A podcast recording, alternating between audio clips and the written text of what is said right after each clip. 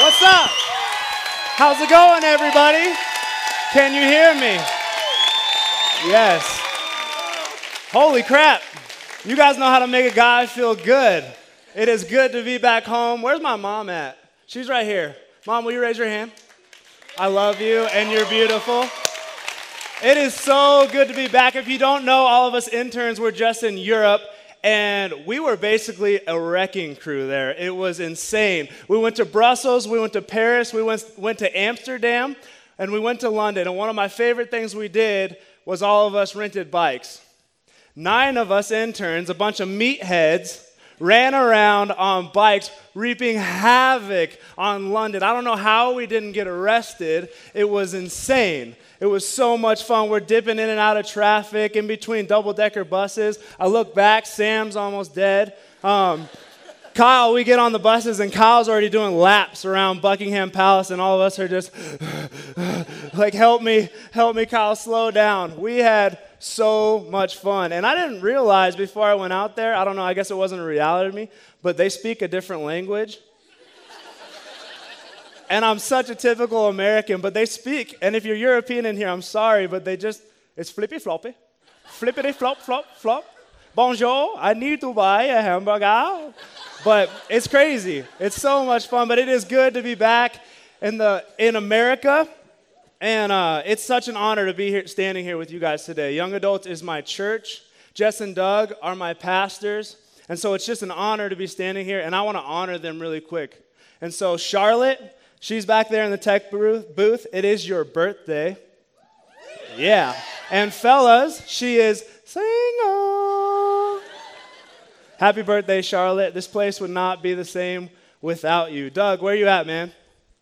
Where you at, Doug? I don't know. He's probably in the back tech booth. There you are. Hey, man, the first day of the internship, I remember driving to Casa Bonita and I remember just talking about God and things that He was doing in our life. And it was that day that I knew you and I would be good friends forever, man. So here's the friendship. It's going to be awesome.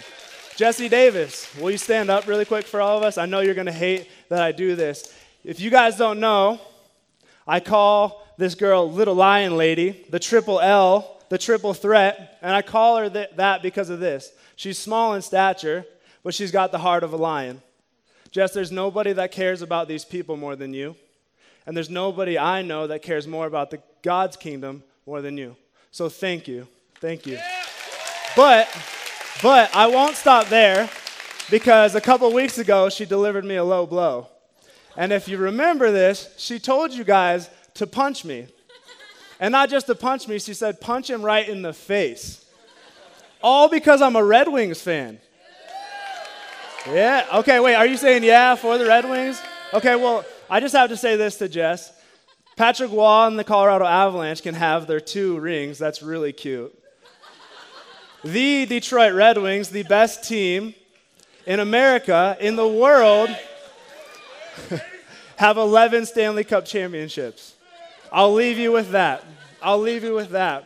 Those guys are awesome, and it's such a privilege to work under them in all seriousness. And before we get into tonight, will you guys pray with me? Lord, thank you so much for who you are, God.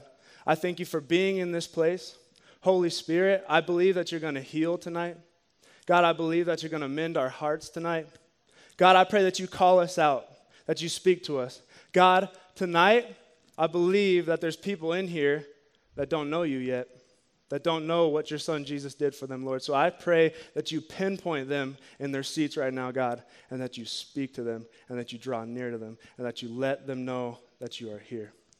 And everybody said, Amen. Amen. Hey, if you've been here the last couple of th- Thursdays, you know we're in a series titled YA University. And what's special about this series is that all of us interns get to share with you what's on our heart. And what's on my heart tonight is that the Lord sees your heart and that He is with you. Sometimes I feel insignificant. Sometimes I feel small. Sometimes I even feel forgotten. Do you feel that way sometimes? I know that I am broken and I'm imperfect. And the world's so huge. The world's so big. There's 7.2 billion people on the planet. How could God possibly care about what I care about? How could God possibly walk with me? But He does. That's what I think sometimes, and that's what we think sometimes. But here's what God tells us He tells us that He is alive. He tells us that He is working in us, through us, and around us, and He uses brokenness to create greatness. In fact, He meets us in our brokenness, He meets us in our imperfection, because Second Corinthians says that His power is made perfect in our weakness. That's Bible. Do you believe that? Because young adults, I believe that if we had faith in that fact, that our lives would be drastically different. If we walked by faith, I believe our lives would be different. He does huge things using average, broken people like you and like me. Not only that, but he sent Jesus to live for us, to die for us, to be raised back to life for us, so that you and I may have life, all for one reason. One reason so that he could be with you and he could be with me. One reason. If you have accepted that, you can now go confidently into the presence of God, which is all you and I need. We need nothing more. There is nothing greater than our God. And He is with you no matter what your circumstance. And I'm here to tell you tonight that because He is with you and the Holy Spirit is in you, anything in your life is possible. You just need to believe it.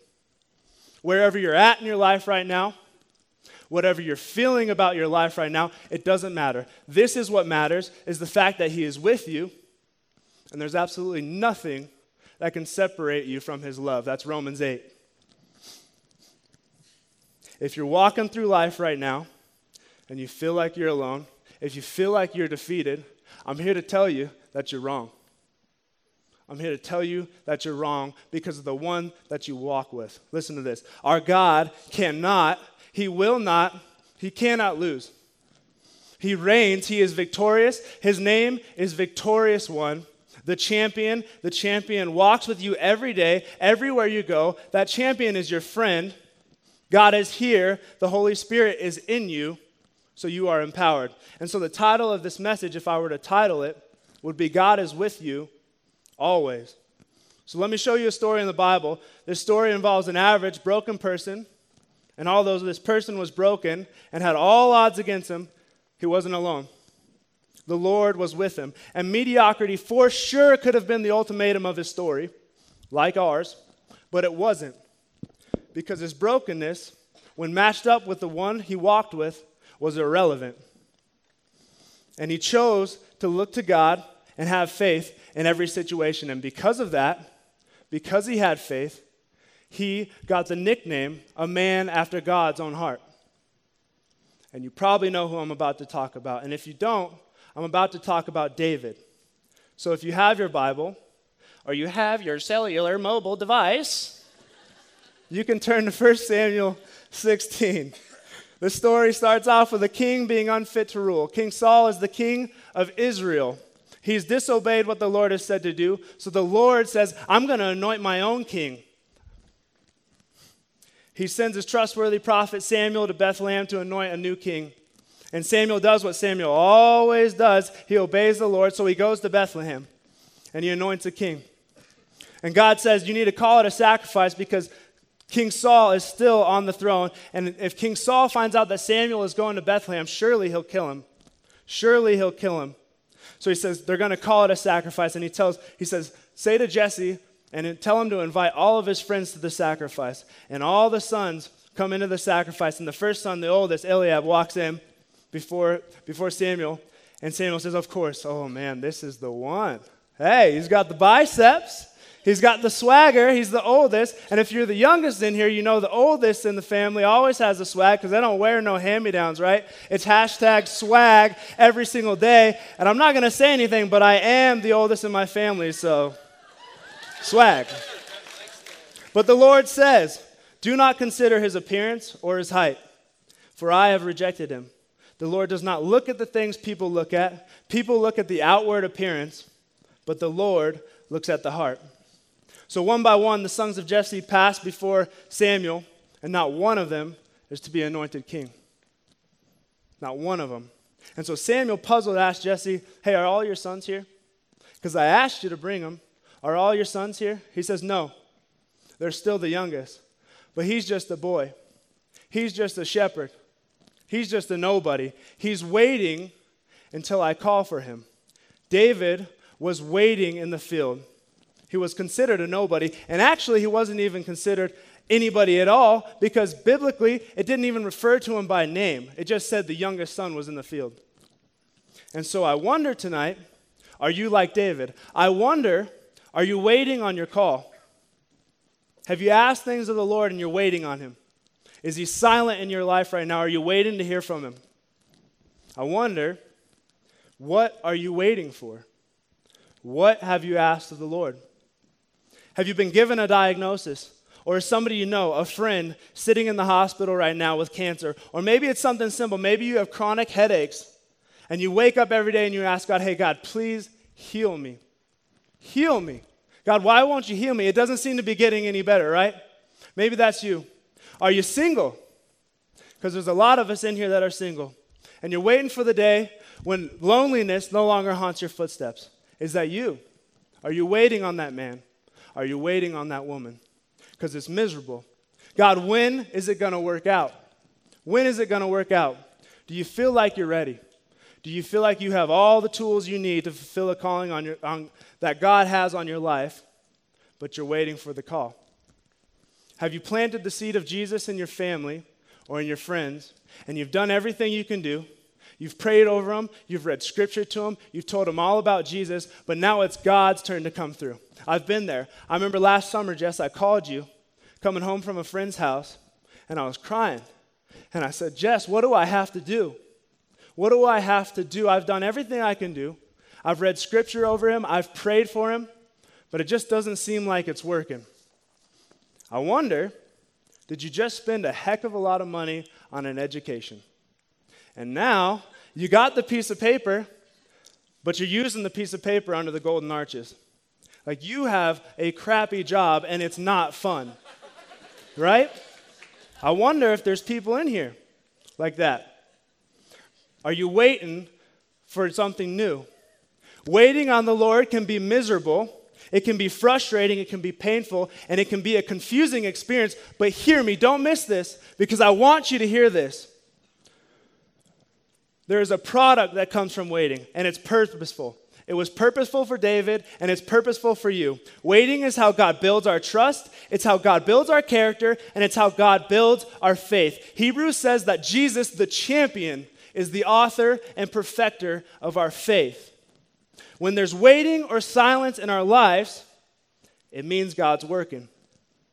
It means God's working. And if you really believe that, if you really believe the promise that God was fighting for you and working for you, you can rest. You would breathe and you would relax because you know God is faithful. Your focus would shift from me to where it should be on Him. I've learned that waiting on the Lord, waiting in your singleness, waiting in my brokenness, waiting in my imperfection, it's actually not waiting at all. Waiting on God is not waiting, it's training and it's guiding. I'll say that again. Waiting on God is not waiting at all. It's training and it's, and it's guiding. David surely had an idea of how his life should look, and I promise you it didn't look like tending sheep for the rest of his life. He surely had dreams, he had ambitions, and he had desires. And I promise you, being in the field with sheep, he felt alone, right? But he knew he wasn't. He knew he wasn't. David carried a couple things with him into the fields, like most sheep do. He carried a horn, he carried a sling, and what else did David carry? he carried a small instrument. And between the monotonous duties of what a shepherd does, he had nothing but time, right? So, what he would do in that horn, he would carry olive oil. And you know what olive oil is used for? It's used to apply to the sheep, to wounds, to scratches, to care for the sheep. And one sheep after another, David's sitting there applying oil. Could you imagine how monotonous this would? If you're in a, in a crappy job, maybe this is you. Just sheep after sheep after sheep. And I don't believe David's flock was small. It could have easily been over a 100 sheep. But day after day after day, caring even when you don't want to. His situation wasn't going to change. This was David's inherited job because he was the youngest in the family. As time passed, and all David did was wander, wherever the sheep went, you know David became lonely. The feeling of no companion, the feeling of being stuck in a rut, the feeling of insignificance that always roamed inside of him must have been magnified by silence. We're told he often cried. He also played his harp and would sing. And when these activities failed him, what David would do is he would gather up stones and he'd launch them at a tree in the distance. He'd launch them at a tree. And when he'd run out of stones over here, he'd walk over to the tree and he'd pick up all the stones and he'd launch them. And maybe when a sheep got mouthy, he's, shut up, bat, as that's his only friend, you know. But David didn't know that he would need that in the future. David didn't know that he would deliver a nation. David didn't know he would take down a giant. He thought he was just in the fields, right? He was often engaged in the same battles of solitude that you and I deal with. But here's what made David different. When struggle came, David knew the Lord was with him, and he looked to God. He looked to God at all times. At night, when the sheep lay asleep, and the fire dwindled in front of him, and all the stars were above him, he sang songs and he broke out to God. Psalm 139 You have searched me, Lord, and you know me. You know when I sit and when I rise. You perceive my thoughts from afar. You discern my going and my lying down. You are familiar with all my ways. Before a word is on my tongue, you, you, you Lord, know it completely. He says, God, before I'm going to do something, you know what I'm going to do. It's incredible. You hem me in behind and before, and you lay your hand upon me. Such knowledge is too wonderful for me, too lofty for me to attain. Where can I go from your spirit? Where can I flee from your presence? If I go to heaven, God, you are there already. And if I lay my bed in the depths, you are there. God, you are with me wherever I go. If I rise on the wings of dawn, if I settle in the far side of the sea, even there your hand will guide me, God. Your right hand will hold me fast. If I say, Surely the darkness will hide me, and the light become night all around me, even the darkness will not be dark to you. The night will shine like the day, for darkness is as light to you, God. That's how powerful you are. For you created my inmost being, you knit me together in my mother's womb. I praise you because I'm fearfully and wonderfully made. Your works are wonderful, and I know that full well. That's what he sings to the Lord. And listen to me David could not control his situation or his circumstance, and neither can you in some ways, but you do have a choice. You do have a choice. David, God was preparing David for what was next in his life. He was preparing him for Goliath and to be king. And he's doing the same with you and with wherever you're at. Stuff in your life right now probably isn't going the way you want it. But trust me, the Lord will use it. God will use your struggle. And hear this David controlled what he could control his flock and his praise. It says the Lord does not look at your stature. He does not look at your rap sheet. He doesn't care if you've fallen and you're struggling to get back up. He doesn't care. What he looks at is your heart. He looks at your heart, young adults. David controlled the posture of his heart. No matter what he was feeling, it did not matter. It did not matter because he knew God was with him in his situation. He knew it. So, what did David do? He lifted his hands and he exalted the Lord in all times. David worshiped no matter what was going on in his life. And because David knew the Lord was with him and that he was in the Lord's right hand, he praised him at all times. He says, God, I don't know what you're doing, but I know that you're here. God, I cannot escape from your presence. I cannot flee from your spirit. God, wherever I go, you are with me. Do you believe that in your life? Because it's true. Could you imagine the effectiveness of your 20s if, when you're in your waiting and when you're at your worst, worst, you accepted the absolute truth that you are accepted by God, that He's not mad at your situation? If you accepted that truth, you would believe in God and you would believe that God is with you, that God is literally fighting for you. Exodus 14 14 says that you only need to be still, for I am fighting for you. He says that to Moses. He's, and if you would just believe that I am with you, I will empower you. And you need to know God does not look at you or your situation and go, oh my gosh. that sounded really girly. I didn't mean that to happen. He doesn't look at your situation and say, I don't know if the cross can cover that. I don't know if my power can get them through what they're going through right now. No, no, no, no, no, no. God says, I've got you. I'll get you to where you need to go. Just be in a relationship with me. Be my friend. I dare you to explore the depths of my love because I guarantee you, you're not going to get to the bottom of it because it's unconditional love. It's unconditional love and it's never ending. That is how you set the posture of your heart is praise and gratitude and there is nothing that fills the heart of God and speaks to his ear more than one of his children in their situation says, "God, I don't know what you're doing. I can't see right now, but I know you're working for me, God." I know you're working for me, so I will praise you. God, I'm after you. In the face of adversity, I know you are here, God. I know that you will chase me wherever I go. God, I'm after you. When you posture your heart by praising Him, your waiting is your opportunity. We have to remember that this life is not about us. It's not about us. It's about Him, it's about His glory, and it's about His kingdom. God ultimately is not worried about your kingdom or your comfort, although He will comfort you. And although He will provide for you, He's not worried about it. He's worried about redeeming the world and the population of His kingdom. He wants heaven to be crowded. That's our slogan here at Red Rocks and He wants to use you to do it. It says that you are an ambassador of the message of Jesus Christ to the world, and He wants you to carry His message. The Lord trained David in the pastures for a bigger calling, and He's training you, young adults, wherever you're at. David's father calls on him. I can see his father saying, Go get David. Just go get him. And I can see a servant running through the fields and finally getting to David and saying, David, your father needs you. Can you imagine the sprint? The tenacity with which he ran back to the house? It was probably like Usain Bolt, or however you say his first name, the Bolt guy, running super fast across streams, hurdling over logs with absolutely no fear, all because of why? For what, because of one reason Dad wants me, Dad needs me, Dad accepts me. He gets to the house immediately when he enters the doorway. The Lord says to Samuel, Arise, anoint him, for this is he. Samuel takes his horn of oil, and guess what?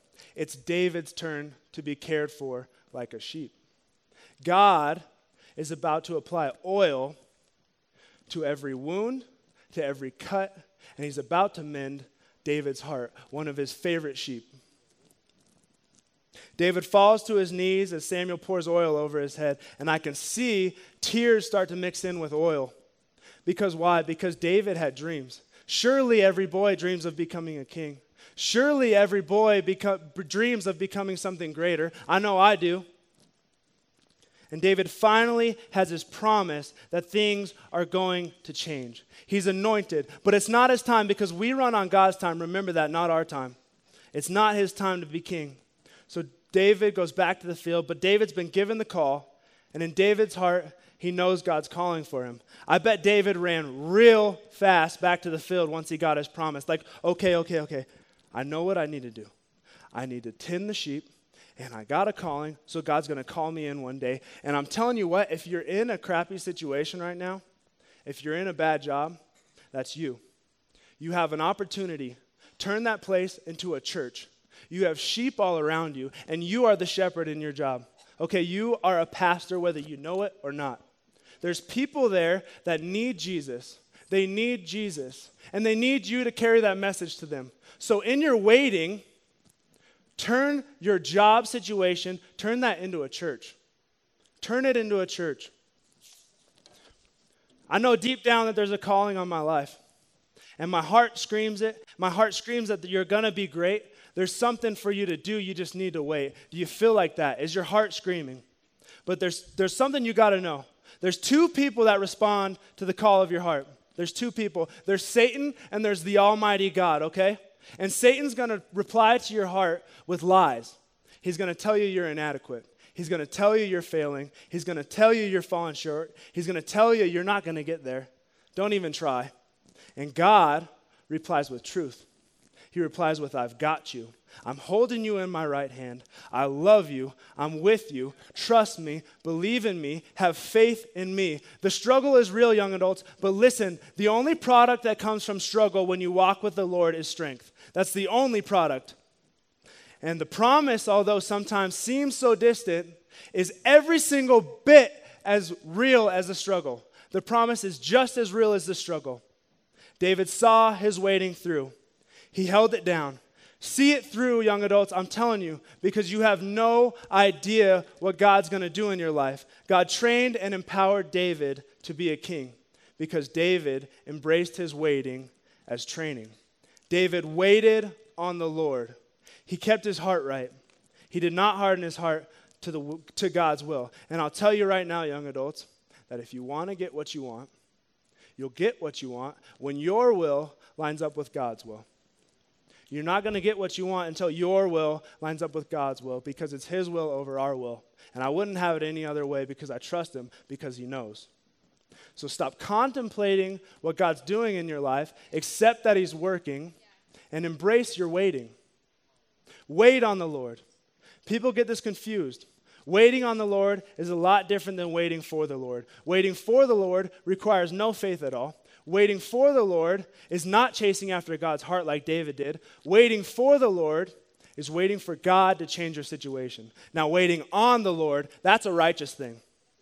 It says, I'm, it's saying, God, I trust you. I give you everything. I believe that everything I have was given to me from you, God, so it's on the altar. I trust you. I love you. I know that because I have you, I have everything. I will put my hand to the plow and I will trust you, God. Our God is faithful. He's faithful always, and our God is good always. He keeps his promises. He told us many times that he was going to send a Savior to the world for those who would believe on, in him. Those who call upon the name of the Lord shall be saved.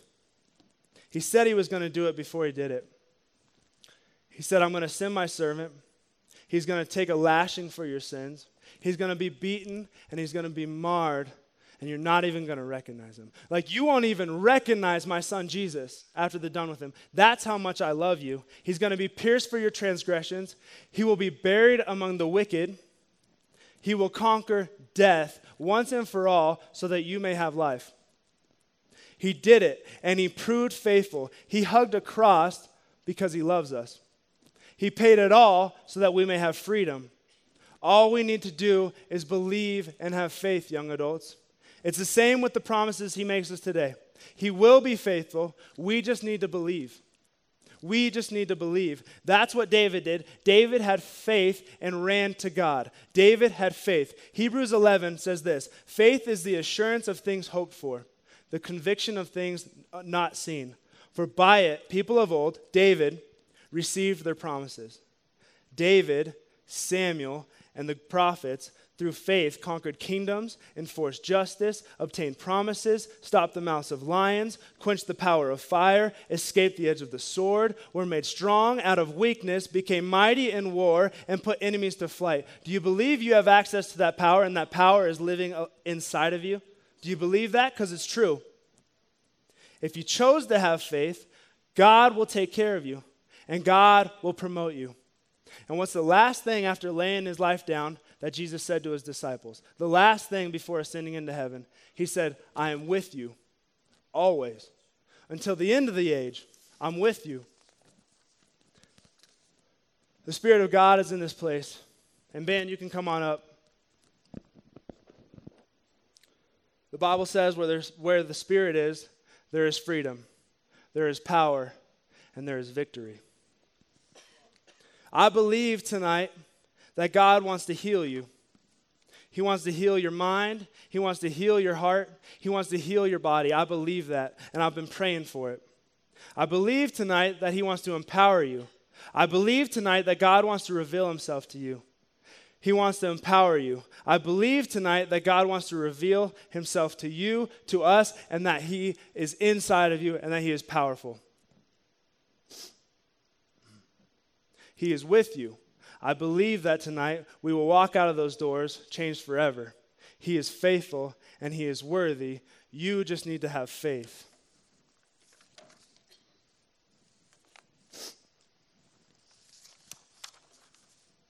So we get an opportunity right now.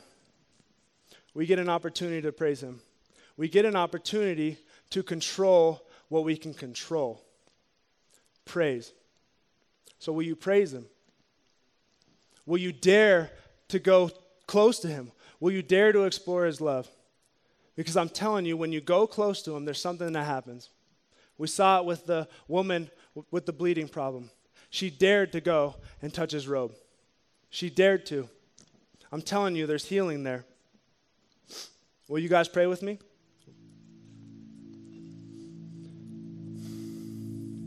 Lord, thank you for tonight. Thank you for who you are, God. I thank you for what you're doing in this place, God, that your presence is here. With every head bowed and eye closed, I want to ask two questions. The first question is this I've been talking about Jesus up here, I've been talking about what he did on the cross.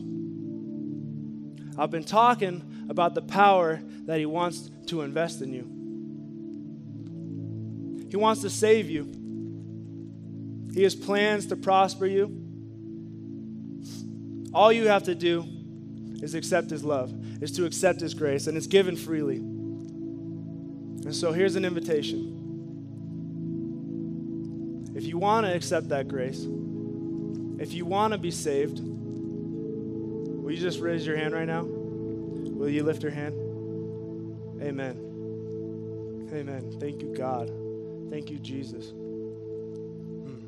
The second question is this If you feel like you've been wandering, or you feel like you're in a terrible situation, and you feel like you haven't been given God the credit He deserves, He wants to carry you through that situation. He does. If you want to have more faith, and if you want to ask Him for more faith because He is the author and perfecter of your faith, will you just raise your hand right now? Amen. That's all of us in here. That's all of us. God, thank you so much for what you just did. Heaven got a little bit more crowded. Heaven got a little bit more crowded, God. And it says that angels are praising you, God, and now there's a little bit more praise coming to you, God, because of them. God, I thank you for using me tonight. Lord, thank you for what you're doing in this place, God. Thank you for what you're doing in our lives, God. I thank you that you're faithful. And everybody said, Amen. I'll leave you with one more thing. I've been talking about waiting on the Lord. And the Bible says this Isaiah 40, 31. They who wait upon the Lord will renew their strength. They will mount up with wings like eagles. They shall run and not go weary. They will walk and not be faint. Young adults, let's, let's control what we can control tonight. Let's praise Him. Let's praise Him.